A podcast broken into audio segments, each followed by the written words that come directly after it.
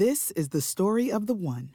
As head of maintenance at a concert hall, he knows the show must always go on. That's why he works behind the scenes, ensuring every light is working, the HVAC is humming, and his facility shines. With Grainger's supplies and solutions for every challenge he faces, plus 24 7 customer support, his venue never misses a beat.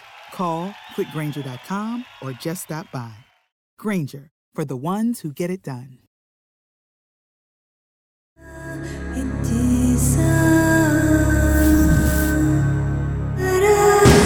This is True Crime Psychology and Personality, where we discuss the pathology behind some of the most horrific crimes and those who committed them from a scientifically informed perspective. I'm Dr. Todd Grande. I have a PhD in counselor education and supervision, and I'm a licensed professional counselor of mental health. Dr. Todd Grande, that's my YouTube channel. Today's question is Can I analyze the case of Mark and Delia Owens? Mark Owens was born sometime around 1944 and grew up on a farm near Toledo, Ohio. At some point, Mark married. He had a son named Christopher, and later he divorced. Mark married again in 1972, this time to a woman named Delia. She was born sometime around 1949 and grew up in Georgia. When the couple was attending the University of Georgia, they decided to move to Africa. They sold their belongings and flew to Johannesburg in 1974. They looked at a map of Africa to find the most isolated area that they could. They wanted to move somewhere where the animals had no contact with humans. They ended up moving to a desert in Botswana, referred to as Deception Valley. It was extremely remote, and only a few people lived there. Living conditions were pretty brutal, in the summer, the temperatures could be in excess of 120 degrees. The couple observed wildlife in the area. They created extensive notes about the behavior of lions and hyenas. Perhaps they saw something like the plot to the Lion King unfold in front of them. The couple gained access to a single engine Cessna aircraft with funding from a zoological society. Mark would fly around the area so that the couple could monitor the animals. One day, when he was following wildebeest in his airplane, he saw poachers shoot and kill many of the animals. Mark and his wife reported this activity to the authorities and asked them to intervene, but no one really cared. The couple decided to make their concerns public in order to pressure the government into action. Their behavior did attract the attention of the government, but not in the way they hoped. The authorities in Botswana expelled them from the country after threatening them and intimidating them. Despite this setback, the couple was fairly popular in the United States. They had each earned a degree by this point. Mark had a master's degree in education, and Delia had a PhD in animal behavior. The couple contacted several politicians to pressure Botswana into letting them back in the country. As they were waiting for an answer, they found another place where they wanted to conduct research a 2,400 square mile national park in the northern province of Zambia. The park contained many different animals like zebras, elephants, lions, and crocodiles. The couple moved there in 1986, and they were mortified to find poaching activity was high in this area as well. Elephants were the most common target. Mark and Delia tried to discourage poaching by offering financial aid to the local villagers they hoped to get them involved in agricultural endeavors and reduce their dependence on illegal hunting. But the plan didn't work. The couple realized that scouts the government hired to stop poaching were the real problem. Some of them were unarmed, many were disorganized, and magical beliefs were rampant. For example, the scouts believed that the poachers were masters of witchcraft and could become invisible. So they had this ability to become invisible but the best occupation they could think of was poaching, not any number of other crimes that would pay better. I'm not sure the scouts really thought that through. Mark believed that he needed to lead the scouts himself. The government appointed him and his wife as honorary game rangers, which put them in charge of the scouts. Using money from donors, Mark supplied the scouts with food and equipment, and he increased their salaries. The efforts that Mark and Delia made paid some dividends, but a ban on ivory by the United Nations in 1989 had the greatest impact on poaching. Although poaching had declined significantly, there was still some activity, and Mark was determined to stop it. He increased his anti poaching activities. For example, at night, he would load a shotgun with firecrackers and discharge it at the camps of poachers. All this from an airplane.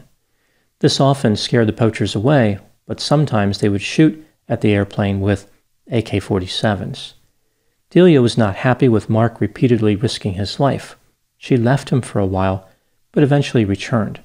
Mark's son Christopher, who again was from Mark's first marriage, was at the park on occasion. He was supposedly a martial arts expert. He was there to teach the scouts hand to hand combat, which I guess would be useful if they ever ended up in a tough situation with an elephant or a lion. The couple wrote a book titled Eye of the Elephant which was published in 1992. This attracted the attention of the ABC News TV show Turning Point. A film crew was sent to the park in 1994 and again in 1995, and a one hour episode was produced. It was titled Deadly Game The Mark and Delia Owens Story, and it aired on March 30, 1996. The episode featured the story of the couple, including their efforts to stop poaching. Mark could be seen carrying weapons and training armed scouts. At one point, when he was talking to the scouts, he said, If you see poachers in the national park with a firearm, you don't wait for them to shoot at you, you shoot at them first. The entire episode could be considered controversial, but there was one part in particular that really attracted negative attention. The cameras were following a patrol when they came upon what appeared to be a poacher's camp. There were shotgun shells on the ground. A scout dressed in green waited for the poachers to return. There is a break in the video. When it resumes, a narrator said a shot was fired. A scout can be seen running with a rifle and approaching a man in a gray jacket who is lying on the ground. The scout fires a shot at the man. A second person, dressed in green and carrying a rifle, can be seen. Three more shots can be heard coming from off camera. The shooter is not visible. The man in the gray jacket jerks and then stops moving, as if he has been struck with bullets. Later in the episode, Mark is interviewed. He said, It's the reality, the messy reality. It almost gives conservation a very ugly name. The shooting of the alleged poacher was not mentioned in the rest of the episode. No other information was provided, like who the alleged poacher was, what he was doing there, did he live or die? Again, nothing was added to the information from the segment where he's seen on the ground and the shots occur. The month after the episode aired, Mark and Delia tried to explain what happened. They said that the Zambian government had a shoot to kill policy, and this was not the policy of the couple's project. They were not involved in the incident with the man being shot or any other incident of this nature. ABC defended the episode, saying that their crew was told that scouts could shoot poachers. The government of Zambia said there was no such policy.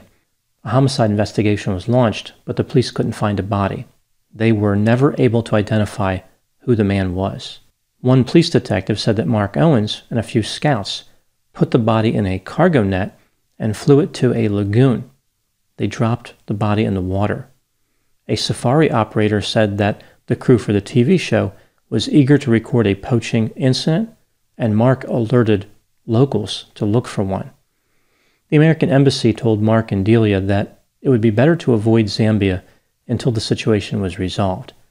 Investigators were eager to talk to the couple, but they never returned to Zambia. No charges were ever brought against the couple.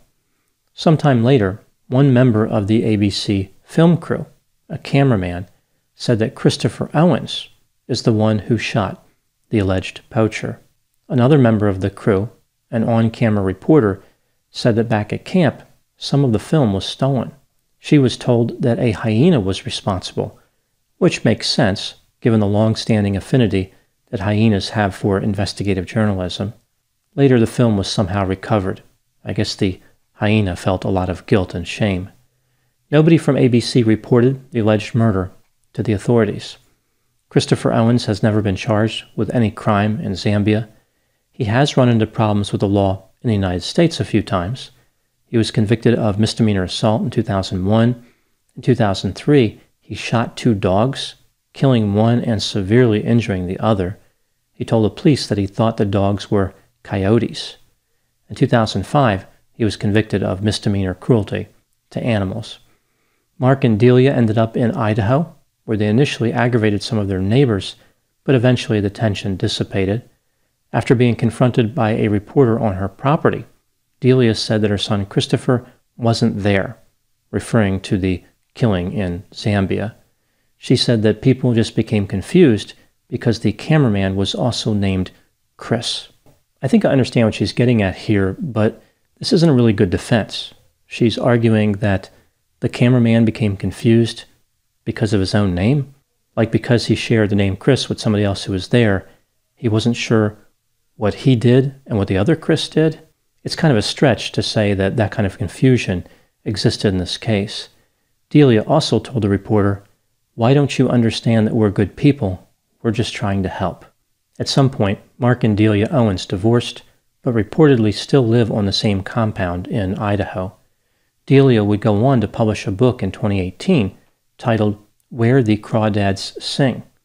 It has sold over 12 million copies and was made into a movie. It's time for today's Lucky Land horoscope with Victoria Cash. Life's gotten mundane, so shake up the daily routine and be adventurous with a trip to Lucky Land. You know what they say your chance to win starts with a spin. So go to luckylandslots.com to play over 100 social casino style games for free for your chance to redeem some serious prizes. Get lucky today at LuckyLandSlots.com. Available to players in the U.S., excluding Washington and Michigan. No purchase necessary. VGW Group. Void where prohibited by law. 18 plus. Terms and conditions apply. So when the scammer uses the hypnotic method of building rapport, then they create dysfunctional, delusional reality. That's how a scam begins. Convincing the mark that it makes perfect sense to hand over their money to a con artist. The Scams and Cons podcast tells you how scams are run You'll hear how people are convinced to buy fake art, buy machines that print money, or steal your house. I get a phone call from my wife, and she let me know that they had decided to move all our stuff out. I could no longer do anything about it except go through an eviction. And you'll hear it from the experts, people who run the cons. So we go to your bank, you go in and get 6,000 cash, give us each 3,000, we give you this. Uh-huh. You go home and what you find out is cut up newspaper. It's fun to know how the trick is done and that's what Scams and Cons is all about. Listen at scamsandcons.com or wherever fine podcasts are found. Now, moving to my analysis. There's not enough evidence to determine what happened in Zambia. From the grainy and blurry video, it's not even clear if an actual murder was captured. The man could have been an actor, he could have survived, maybe he wasn't struck with the bullets, maybe he was an aggressor and the shooting was in self defense, there's just no way to know. It doesn't make sense that the cameraman would wait all those years before accusing Christopher Owens of being the shooter. Why didn't the cameraman report what he saw to the authorities? Most people would be pretty alarmed if they witnessed a murder. Regardless of what happened or didn't happen to the mysterious alleged poacher or trespasser, as the TV episode referred to him, it's clear the activity of Mark and Delia in Zambia was questionable. Mark, in particular, engaged in a lot of unusual behavior and made a number of strange statements. He said that an AR 15 that he was carrying in the video was not real, it was made of wood and used to scare poachers. So he decided to bluff with the same poachers who shot at him with AK 47s. Mark made it seem as though he really wasn't dangerous, he just wanted to appear dangerous to scare poachers. People accused Mark of being intolerant of the local villagers. He did not want people from Africa being near the animals in Africa. So he had the right to be near the animals as a visitor to Zambia, but the people who lived in Zambia did not. Mark appeared to have intense hatred of the poachers and lost sight of the fact that poaching activity decreased dramatically. He just couldn't stand that there was any poaching still going on. He became obsessed with eradicating all poaching activity. Mark wrote a letter which made it seem as though he knew about the poachers being killed. He wrote, quote, Two poachers have been killed and one wounded that I know of thus far, and we are just getting warmed up. Unquote. In that same letter, he requested ammunition. One of his lawyers would later say that Mark wrote the letter, but somebody else made changes to it to make Mark appear aggressive. Maybe it was the hyena that grabbed the video from the film crew's tent. Later, Mark said that he might have written the letter after all. Mark's attorney denied that Mark ever led the scouts or paid them. The scouts said that he did. They thought that he was a combat expert who served in Vietnam. Scouts would salute Mark as if he was some type of military commander. What do I think happened in this case? This is just a theory, my opinion. I think that Mark and Delia initially had an interest in science and conservation. Over time, because they were working so hard to conserve different animals, they developed a sense of entitlement, like the animals belonged to them. Eventually, this expanded to everything belonged to them. Zambia gave them the authority because the couple was able to raise money, not because the couple was good at leading people. Mark and Delia didn't understand this and started to think of themselves as superior and talented. They were able to do anything. This obsession led to an investment in fantasy. Mark and Delia were the king and queen of their own country. They were exempt from oversight. I don't know if they were involved in the death of the alleged poacher, but I think the suspicion the authorities had was partially based on the way the couple was behaving in general, like the obsession the couple had with power. Now, moving to the last question what are my thoughts on the book that Delia published in 2018, the one titled Where the Crawdads Sing? The book is incredibly popular and has had an atypical sales pattern. It became popular several months after it was released instead of immediately after its release. Industry experts have difficulty explaining why the book is successful. There is no logical or rational reason that it should be. Here are my thoughts on this book. The book essentially involves two storylines that move back and forth between 1952 and 1970. The first story is about a girl growing up in North Carolina. She lives in a marsh. She prefers animals over people and is a loner. The second story is a murder mystery, including a dramatic courtroom battle. Here are my thoughts on the book, starting with the negative commentary. The protagonist in the book, which appears to be based on Delia herself, is unrealistic. The dialogue was not managed well, and the pacing is distorted. It appears as though the book is written by someone who is intelligent and has a good command of English, but who really doesn't understand the emotions of other people. Like there's a lack of empathy. For example, the romance in the book is handled more like a cliche instead of from a genuine place of feeling.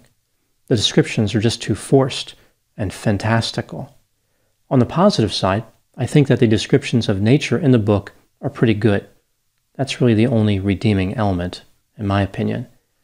Here's how I picture the process for writing this book a National Geographic magazine, a romance novel, a true crime thriller, and a biology textbook are thrown on the ground and stepped on by an elephant. The result is a disorganized narrative with a lot of variety and an exotic feel. Now, moving to my final thoughts. The murder mystery in Zambia parallels the mystery of the success of Delia's book. However, the suspicion is now the elephant in the room. So I guess the elephant wasn't done after making the book. I think the fact that Delia is wanted for questioning by the authorities in Zambia is probably part of the reason she is selling so many books.